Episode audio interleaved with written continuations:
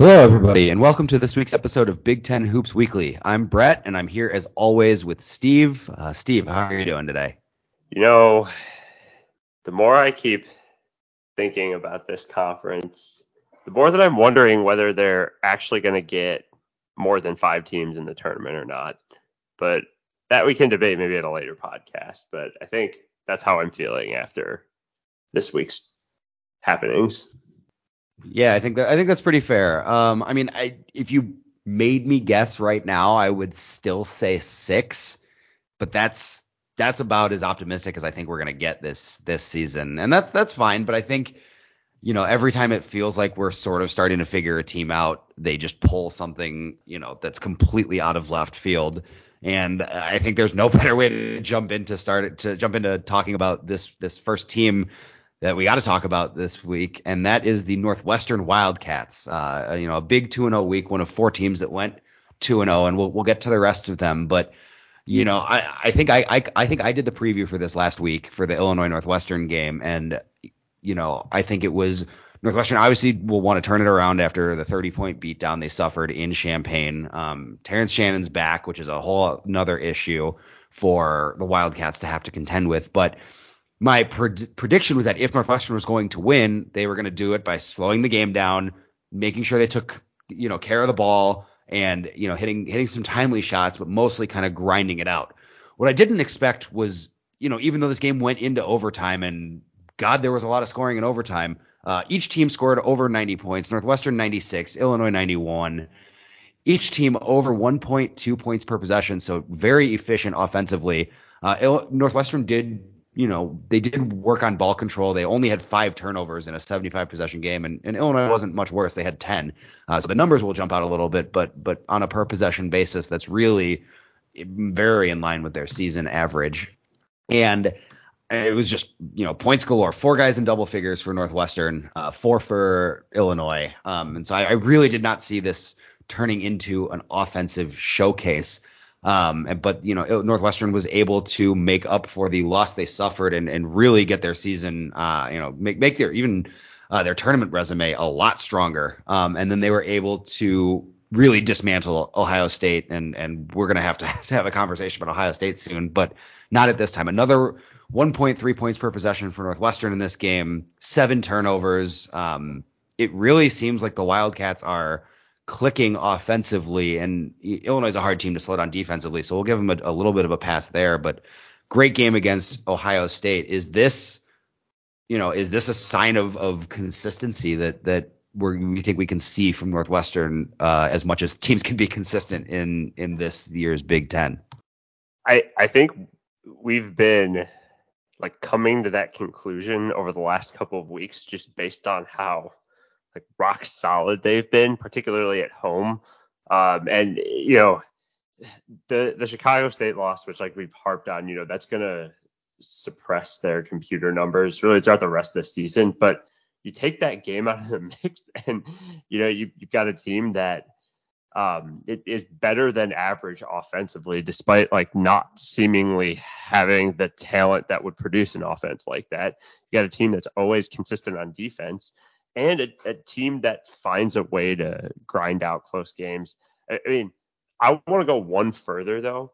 Look at their schedule the rest of the way, and like there's a path to 16 and four for this team. I mean, I, I think we should be talking about whether Northwestern has a legitimate shot to like win the Big Ten, uh, especially. I mean, if they can, you know, we'll, we'll talk about this later on, but they've got Purdue coming up this week.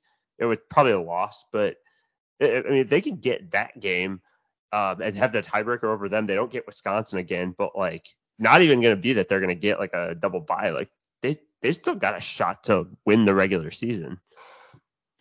Yeah, you bring up a great point about their about their schedule. Um, you know, looking ahead, and obviously it's a little bit of a, an odd endeavor, but KenPom has them losing three more games, which are at Purdue, at Maryland, and at Michigan State they should be able to take care of business the rest of the season. I mean, the, the double, the back-to-back uh, Rutgers Indiana road trip will be tricky for sure, but you know we're seeing them put up a good amount of points uh, in, in a, like you said, in a season where we weren't really sure what their offensive options were going to be.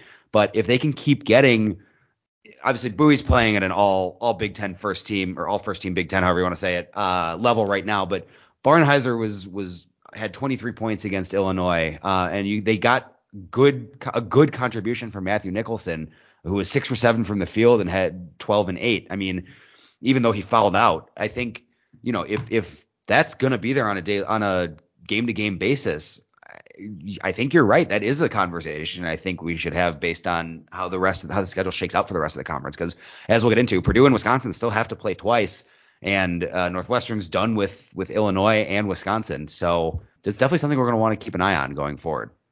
Yeah, uh, I mean it it it comes down to the you know the other piece of this is the balance. I think they had six guys in double figures against Ohio State, and so you know it's it's consistency and it's balance. Um, you know, I, I don't know that we've necessarily seen like the marquee road wins come yet, which you know I think would give you pause in terms of like looking at their schedule and actually concluding that they're you know gonna um, put together some sort of crazy streak. But aside from Purdue, I think every game's gettable on here for them. Um, they'll, they'll need things to go right, but yeah, I, I think um, you know Chris Collins is proving that you know, whatever went down in the first six or seven years that he was running things in Evanston, he has he has that program humming in a way where they look well coached, consistent, and look like they belong in the upper echelon. So good for him. 100% agreed. I really, they're really coming into their own offensively. Um, they're still, you know, they're 80th in defense, so maybe something to monitor. But that schedule coming up is looking pretty great if you are a Wildcats fan. Um, not to be outdone uh, in terms of offense, the uh, Purdue Boilermakers hung 99 points on Michigan in a 32 point home win and then fended off some demons of theirs, as we mentioned last week, by going into the RAC and winning by eight uh, in a game that Rutgers' largest lead was two nothing. Uh, so it was it was you know more dominance from Purdue uh, despite only having two guys in double figures with Smith and Edey. And honestly, like I'm kind of surprised. Edey has usually seen some solid resistance from uh, Cliff Omoruyi, and you know Omoruyi had a solid game, but uh, Edey had 26 and 12, you know, with a very efficient 75% from the field. So he definitely won that one. But you know, we had questions about Purdue on the road, uh, as that's where their losses have come. Um, and you know, the Rutgers is a hostile environment, especially with a top team in town, and they know that they've had Purdue's number. So uh, it was a hostile environment. Purdue emerged victorious. I'm not ready to fully exercise the road, you know, the the road worries, uh, you know, even though they're, they're they've now won three road games in a row, but it's hard to say that this week was anything but, you know, business like for for the Boilermakers as they as they march towards uh, another potential number one seed in in March Madness. Yeah, my my new favorite thing to do after Purdue game is to look at the the stat line of Lance Jones and and see what it tells me. And yeah, he he really had a had a special one on on Sunday in which he went one of ten for the field, scoring four points, but had ten rebounds, eight assists, and five steals. Um, if we had someone to fact check the last time that someone had that combination of output, I would um, I would be very curious who and how long it's been since someone did that. But no, I, I, think in all seriousness, I don't I don't have that that much to add on Purdue. Um, rounding into form, you know, uh, and and just continuing to stack the wins as we've talked about for them this year is not about what they accomplished during the regular season. It's about how they position themselves for success in March. And frankly, you know, we're really got, not going to know what this team is made of until we get to the end of the season. So I feel like our updates about Purdue are still ho hum, much of the same, not too much to add, and I think they'll continue to be that uh, until we get to March, honestly. I, I, think you know your team is good when scoring 99 points and putting up 1.4 points per possession with seven turnovers is just another update. But I, I, I do agree. I think you know, the the Rutgers game is a little bit of an anomaly in terms of not necessarily balanced scoring per se, but I I don't know that there's that much we can really talk about. Um, so you know, uh, they didn't shoot. I think I think a key from in the Rutgers game they shot five for 19 from three and and still managed to win. So I think you know maybe that talked to, to Rutgers' inability to to score the basketball as we've harped on as they now sit at two and six in conference, but yeah, I think I think Purdue Purdue just keeps on rolling and and it's very fun to watch. Speaking of uh, maybe a team that had a little bit more chaotic 2 and 0 week uh, than Purdue, the Wisconsin Badgers. Impressive two win week. Um, you know, they it, things got a little dicey with their game at Minnesota where uh, Minnesota actually Braeden Carrington, I believe, or maybe it was Mike Mitchell. I think it was Mike Mitchell. Uh, purposefully missed a free throw down by two and had a potential game tying opportunity on the offensive rebound, but it fell short, and Wisconsin was able to get out of the barn with a two point win just in a game where they led at halftime. And then they were able to kind of regroup uh, and, you know, just dominate uh, Michigan State, uh, winning that game by 15 at home uh, over a, a, Michigan State team that now finds itself four and five. Um, I mean, the, the offensive numbers keep being, you know, very impressive. Um, you know, what are you seeing right now out of the Badgers that that you're liking, or you know, just asking questions about? This this might be really basic, but uh, it it may not be. But I, I think what it comes down to is, for me, should we be having a debate about AJ Storr as a first team all conference player? I mean, know, and and he's really been the what to me makes Wisconsin like a legit Sweet 16 caliber team because you know you look at you know their roster's basically the the same as last year when it when it comes to just like where their scoring production's coming from plus the addition of Storr. and like, I think they were going to have benefits to that roster continuity like we always talk about on the show you know, before he came in but I mean I feel like he's their primary playmaker on the perimeter and he's had some really really big games this year and he sort of I, I don't have the metrics right in front of me, but like if you compare his non-conference like scoring output to what he's done in conference play, I'm sure it's gone up by like five or six points per game. Um, and you know, to me, he just he seems like the the consistent explosive play that they get from him, whether from it's from beyond the three point line or just making plays in the paint and creating for others. Um, it, it just feels like it's taken this offense to a new level. Um, and that to me is a big part of why they're at the top of the conference and not fighting for their life in the middle. Yeah, definitely, definitely agree. I think he's been everything Wisconsin fans could have hoped for uh, as an, adding an extra dimension to his off to, to this offense, uh, the team's offense, um, and then some. I mean, I think the the really thing that's kind of been lacking for Wisconsin since Johnny Davis left is a, is an athletic wing that can get to the hoop and cre- and help create shots. You know, Chucky Hepburn tried to do that a lot last year and wasn't as successful at it. Um, so having having a guy like Storr who's also not the primary initiator and can really focus on attacking is is a huge help. He was six for nine just around like from two uh, against Michigan State. He was getting to the rim pretty effortlessly.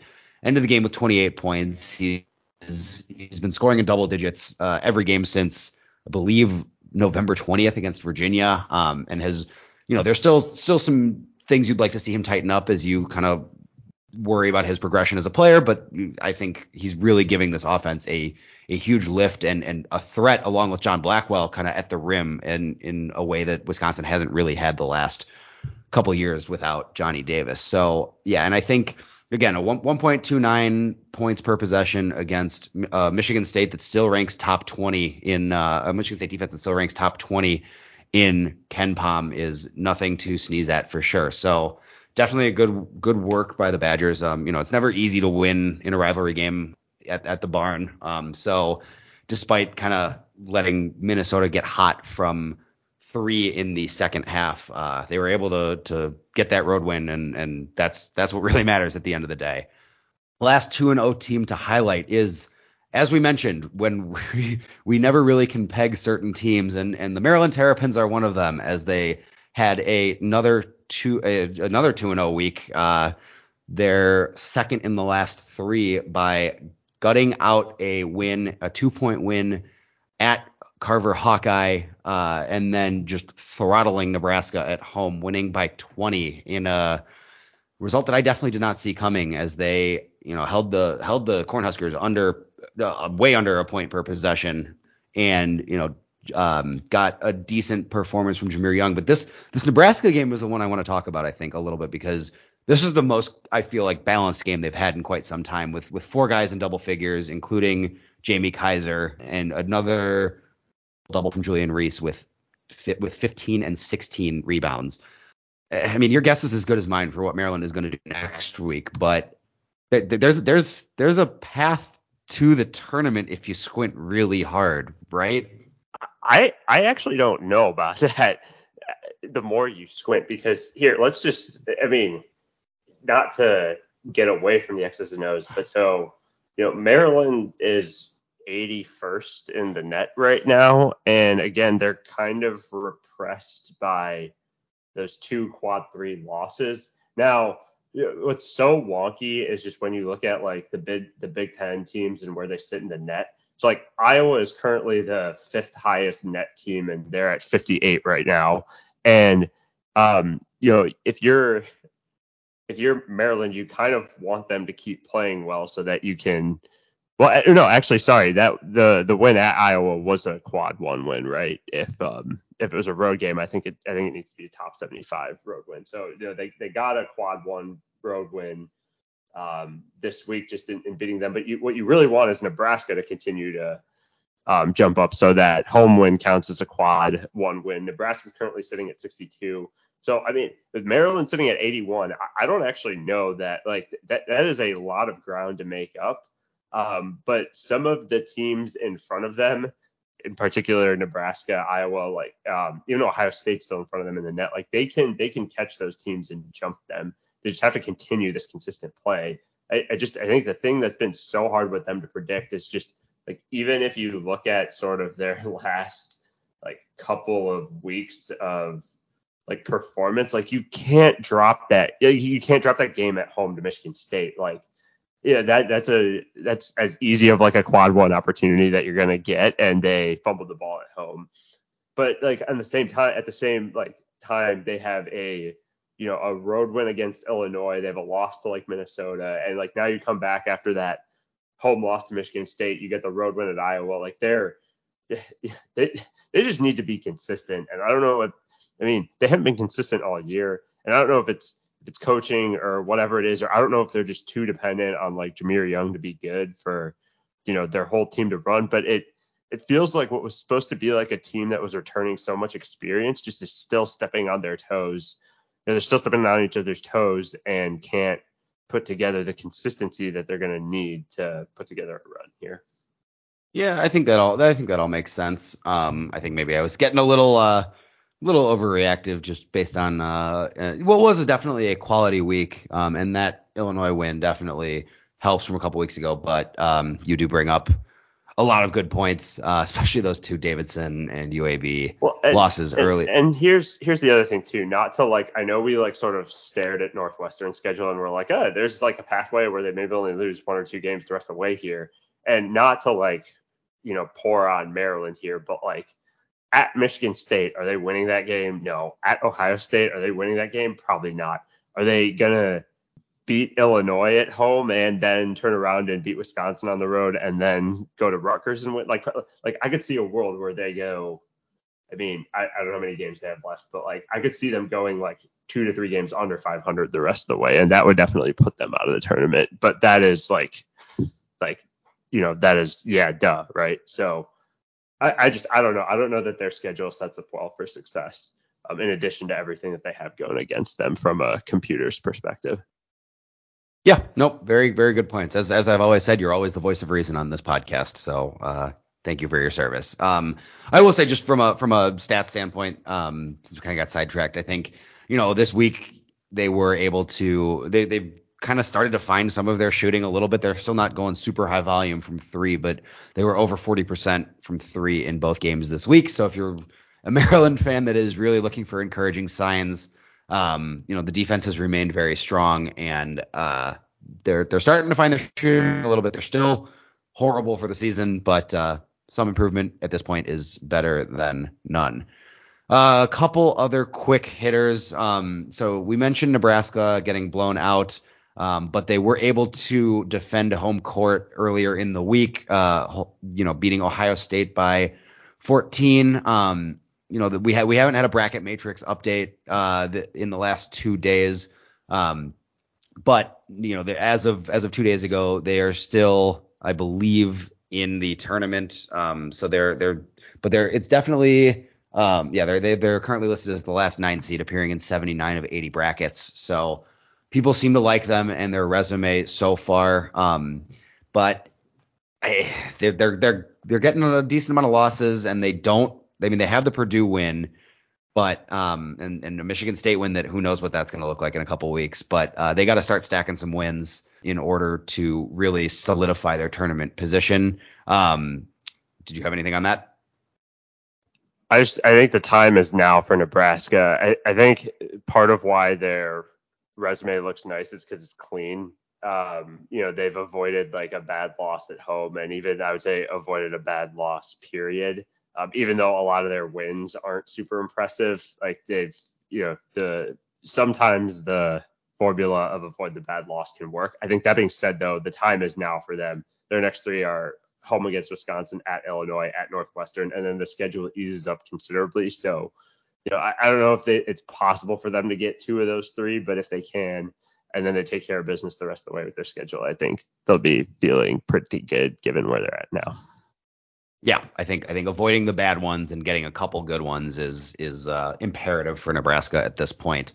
Uh, Illinois uh, was able to bounce back from that, uh, you know, the, that big loss to Northwestern with an eight-point win over Indiana in a game uh, where in, Indiana, you know, definitely put up a fight. Uh, it took a a strong last couple minutes from the Illini to really get it done. Um, and this was again without Kel'el Ware, so another strong performance from Malik Reneau.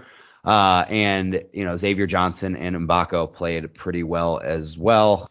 You know it continues to be a short rotation for for Illinois, and you know we're seeing we're seeing Terrence Shannon really struggle as he from the field uh, as he as he you know ramps back up.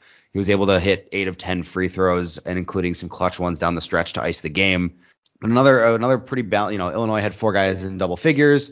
You know they're they're really riding these seven guys. Dainja in a game again where you think he might get some more minutes against a bigger Indiana front line, um, you know, or more more post you know centered Indiana front line.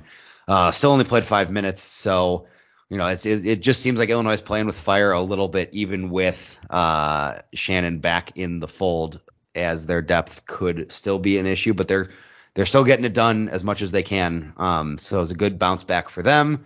And then, uh, you know, despite what we said last week, we will talk about Minnesota at least one more time. Um, they were able to bounce back from the home loss to Wisconsin with a road win at Penn State uh, in a game where I believe Kanye Clary went down with a pretty bad injury and Nick Kern got hurt as well. Um, you know, bounce back offensive performance, over 1.2 points per possession, um, despite only making four of 14 from three. Um, you know, Dawson Garcia, I think after a little bit of a wake up call where he really wasn't as aggressive as he could have been in the post offensively against against Tyler Wahl specifically in Wisconsin, um, ended with 22 points on eight of 14 shooting, uh, and they got good contributions from Cam Christie, who seems to be uh, you know, really kind of coming into his own, especially as a freshman, which is encouraging to see. So, uh, before we move on, is there anything you wanted to hit on from any of those teams? Yeah, you know, Illinois is still trying to, you know, get, get their footing right now that Shannon is back. I, I just I think that you know we do want to credit Indiana for like they were in this game, you know, from from stretch to stretch, and Illinois just kind of took it at the end. So, um, I mean, I know there's no moral victories at this point in the season for Indiana, but I think overall, uh, you know, there's just all this talk surrounding the program about like Woodson having lost the locker room. We'll get into that in probably a quick minute or so later. But I think overall good performance into a tough environment there, but also good resolve from Illinois to bounce back from their game against Northwestern and pull it out at the end. Absolutely. And uh, before we move on to the weekly preview, I would like to take a second to tell you all about Brewbags Coffee Company, uh, the sponsor of today's podcast. And you can rediscover your ritual with Brewbags Coffee Company and their single serving flavored cold brew pouches.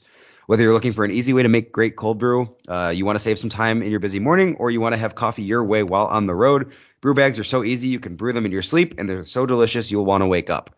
Uh, you can still enjoy free shipping to celebrate Brewband, Brewbag's launch, uh, and it, by using the discount code launch10 L A U N C H 10 on brewbagscoffee.com.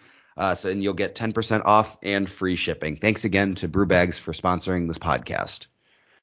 All right, so as has been alluded to, a very interesting week. Um, there's there's a big chance for a couple teams to really kind of make make plays to separate themselves from whatever pack they currently sit in. And we will start on Tuesday with Iowa heading to Bloomington to take on the Hoosiers. Um, I, you know, I think a lot of this is going to depend on if Kel'el Ware can play. If not, I think you know Owen Freeman and Willie Reneau will be a fun matchup. Um, I think that it's again with as in any Iowa game, uh, they're they're gonna score. They're gonna score the basketball, and Indiana is not a team that will be able to make them pay for their lackluster effort on the defensive end. So, I mean, you know, I know picking road teams to win outright in this conference is difficult as I believe the home win percentage is over 70% in conference games this year, which is which would I think set the record for highest highest winning percentage in the Big 10 by home teams. So, but with that in mind, you know, this Iowa team is starting to sort of figure things out and you know, if you made me say they have a better chance to make the tournament than Indiana does, I would say. So, this is a game they know they need if they're they're going to be serious about this. They got to start stacking wins, and I, I, think you know this this is as good of a time as ever uh, to get a, a, a, road win. So um, you know I think I think Perkins and and and Sandfort are going to look to continue their offensive run. Sandfort had a had a very impressive last game out with I believe 29 points. So if he can keep shooting the ball well, uh, I just don't see how Indiana can keep up. Uh, then we have Illinois heading to a a somewhat reeling uh, Ohio State team um, that that you know lost two games last week uh, and has lost five of their last six with amongst and you know we're starting to see kind of growing growing issues with Chris Holtmann's job security. So that's a, a, a minor plot to watch, but you know again hard to pick road teams, but and Illinois has definitely had there are some weak points there, but you know, with Shannon kind of continuing to ramp back up and and Domask still Domask and Hawkins specifically playing at a really high level consistently, uh, I'm I'm not really sure that Ohio State is going to have the firepower to keep up even even with Thornton and Gayle in battle. I think Illinois is just locked in and, and playing at a higher level than Ohio, uh, like we've said, a reeling Ohio State team. Um, so I, I think Illinois should pull that one out, and it's going to be big for their their place in the conference race. And then uh, we have Tom Izzo going for win number 700 big, uh, against the in-state rival Michigan Wolverines. Um, you know, Michigan State really is trying to string together more consistency, um, and we'll, I'm sure those practices this weekend were not fun after that 15-point loss to Wisconsin. So I'm, I'm expecting them to come out and and play a more physical brand of basketball. Um, you know, the, the McDaniel. Uh, oh no, this McDaniel will not be be in this one. So uh, I just I don't see how Michigan has has the firepower to keep up. I think we've seen them really kind of hit a little bit of a rut offensively in recent games, although granted against you know your Illinois and Purdue, so um, not you know definitely not not shabby defenses to have a, a issues with, but I just I don't know if I see it from some from Nkamhoua and Burnett to keep pace with uh, you know a potential high scoring backcourt from all right, on Wednesday, we've got at least a contender for the game of the week when Northwestern heads to West Lafayette to take on Purdue. Now, you mentioned the really good home record for most of the conference this year. Purdue is actually the only team in the conference that is undefeated um, in its entirety in the regular season at home. So, um, yeah, when you look at the week for Purdue this week, this is a chance for them to put the anchor down and tell the rest of the conference, you know, get get off me. This is my conference to win this year. And so I, I'm thinking about this Northwestern game more of a statement game from that perspective, more than anything else. You know, I they'll also have revenge on their minds um, from getting sort of blitzed and and you know avenging the loss earlier in the season in Evanston. But I think, like I said, I, I think this Northwestern team's for real. I think the style of play travels, and I, I think it's going to be a lower scoring and closer game than probably many people want to think.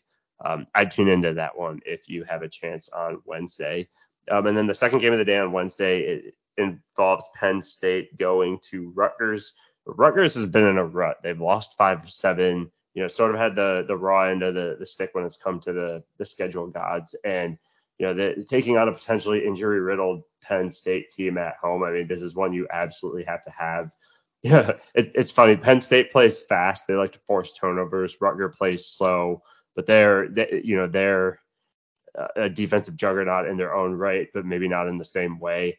I don't know if this means it's going to be a barn burner or if it's just going to be a mess of a basketball game. I would take the latter, but uh, you know, I, for Rutgers to have any chance to turn things around and, and put together a tournament bid, this is a must win. So would you say that the Scarlet Knights are putting the rut in Rutgers? You could say that. I'm glad that one even got a. Thank you for humoring me. Uh, moving on to Thursday, we have one game, and that is Wisconsin traveling to the Vault to play Nebraska. And I mean, this is going to be a you know this is going to a revenge game for Nebraska, having having lost by 16 at Wisconsin uh, not that long ago.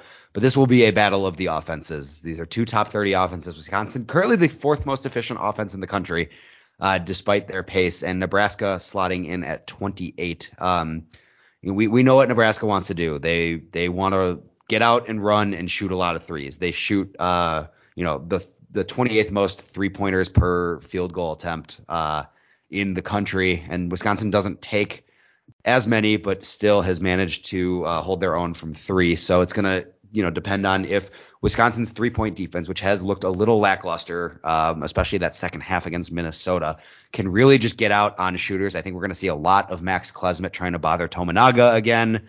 Um, and the health of Juwan Gary, I think, will be a big one um, for big question for um, Nebraska as he he did not play against Maryland. Um, and he kind of he brings a lot of, of everything really to the table. So, you know, obviously we're all hoping he can he can go. Um, but I, you know, Nebraska's defense is still their weak point. Um, I have a hard time trying to figure out how they're going to be able to stay in front of AJ Storr And Steven Crowl ate those the post doubles alive the entire game last time. So I'm wondering if Hoiberg's going to shake up his shake up his defensive approach and let Crowl go to work more in the post, um, where he's also been very successful. So it's it's but it's it's it's a not great choice for for Hoiberg. But if Nebraska can can hit their shots, there's no reason they can't take this game.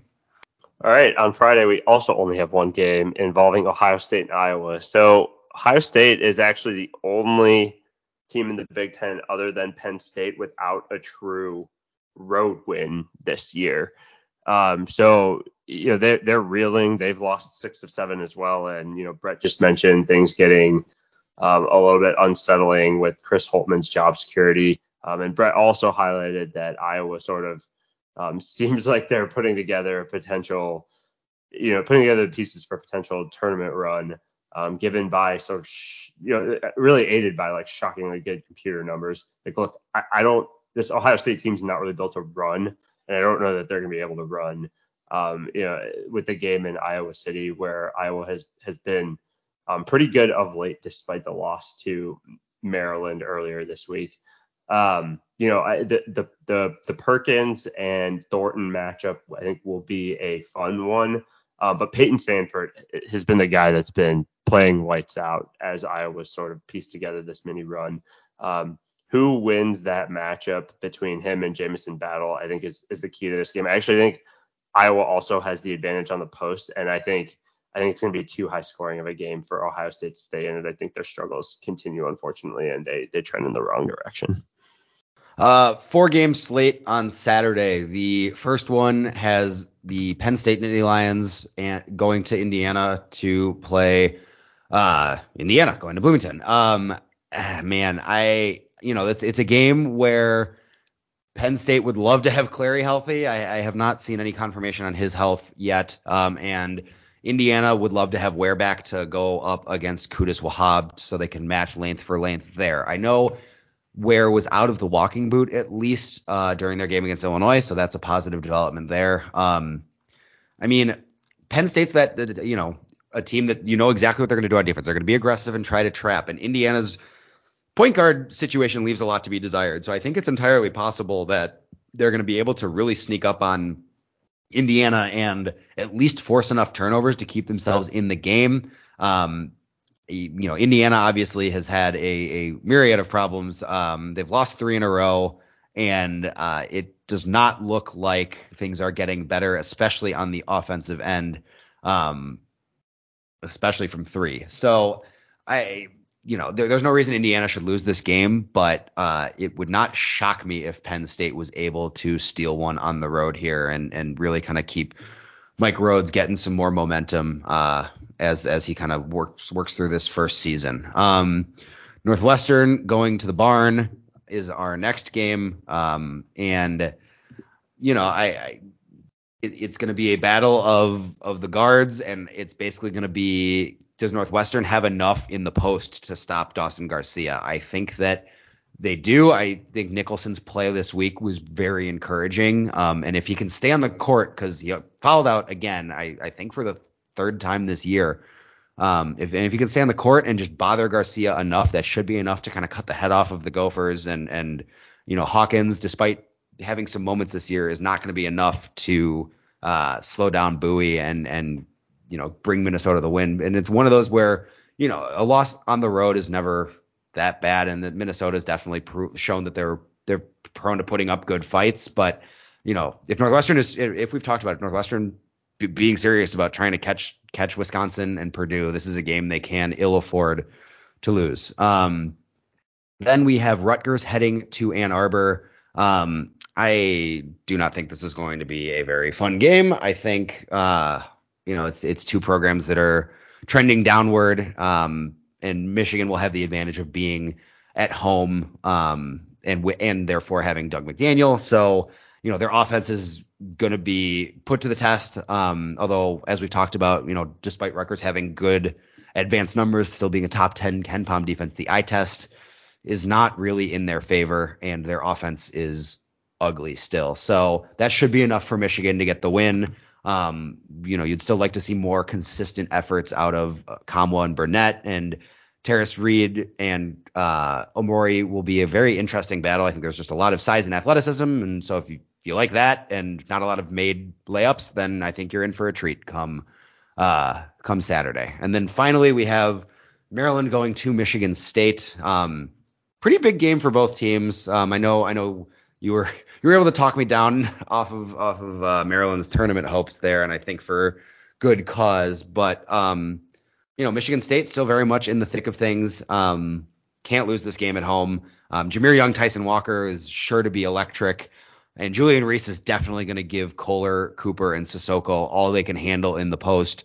Um, you know, Maryland's going to need a more balanced, either a more balanced contribution or Jahmir Young to go for 40 uh, to to win this game. Um, and I, I, think it's more likely that Michigan State's experience uh, and home court advantage uh, provide you know are enough to get them the victory in this one.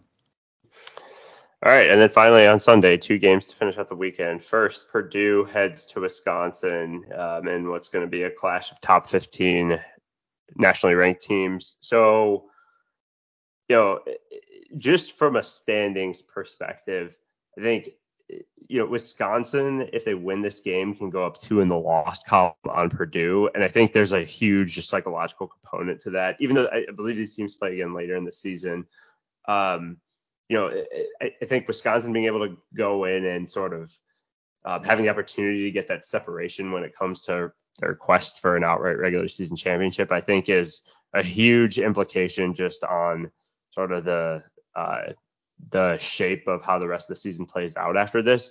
Um, in the meantime, if, if Purdue wins, you've got a logjam up top, and you know you'll really have four teams pecking at each other the rest of the way. This game could swing that one way or another before you even get into the X's and O's. But from an X's and O's standpoint, I actually think it, this game comes down to the battle of the bigs, and you know can Steve Crowl slow down Edey? Um, it, not completely, but just enough to make life difficult for him. Uh, you know, I, I, this game will be lower scoring than like the the types of games both of these teams have been playing of late. Um, and you know, you, will probably see a game where both teams shoot in the low 40s, and it's going to be slower paced, and there's probably going to be a lot of fouls, and the Purdue guards probably aren't going to play as efficiently. Wisconsin's going to need either one of like Hepburn or Klesmit or um, Storr to have a big game if they're if they're going to win. So I, I think this will be a fun classic like Purdue Wisconsin game where it probably ends 63 to 62 um, in what's a half rock fight but half big shot making at the end of it. Um, and then Nebraska Illinois finishes off our weekend. So um, I just made the comment about Ohio State being terrible on the road. Um, Nebraska's arguably been equally terrible on the road, um, other than the fact that they have one true road win that came out of conference against Kansas State this year. But Nebraska's lost all of their um, conference road contests, I believe, and eh, but, but they just they look so explosive when they play at home. And you know this being this game being kind of late on a Sunday night, you just you wonder if this is the game that they have a chance to sort of um, to, to sort of surprise Illinois. You know, I, we've harped on a lot how Underwood's done a lot better of a job keeping Illinois, you know, keeping that team ready and just how their style of play is more, you know, been been more consistent throughout the year. However, I think you know, this could be a game where they kind of meet their match. You know, Nebraska's not scared to get into a shootout with anybody. And, um, you know, Illinois has been a little bit up and down of late. Didn't look great overall this week, despite going one on one. This might be one where Nebraska can come in and, and surprise them. So I'd, I'd circle this as an underrated, under the radar one to watch after you watch Purdue, Wisconsin earlier in the day. Yeah, it's gonna be gonna be a great slate of games, especially on Sunday, but a lot of intrigue throughout the week as as we keep everybody jockeying for position. But uh, that will do it for us. Um, thank you for listening. Thank you to Brew Bags for sponsoring. If you've got questions, comments, concerns, feel free to shoot them over to Big Ten, that's one zero hoops weekly at gmail.com. And we will see you next week.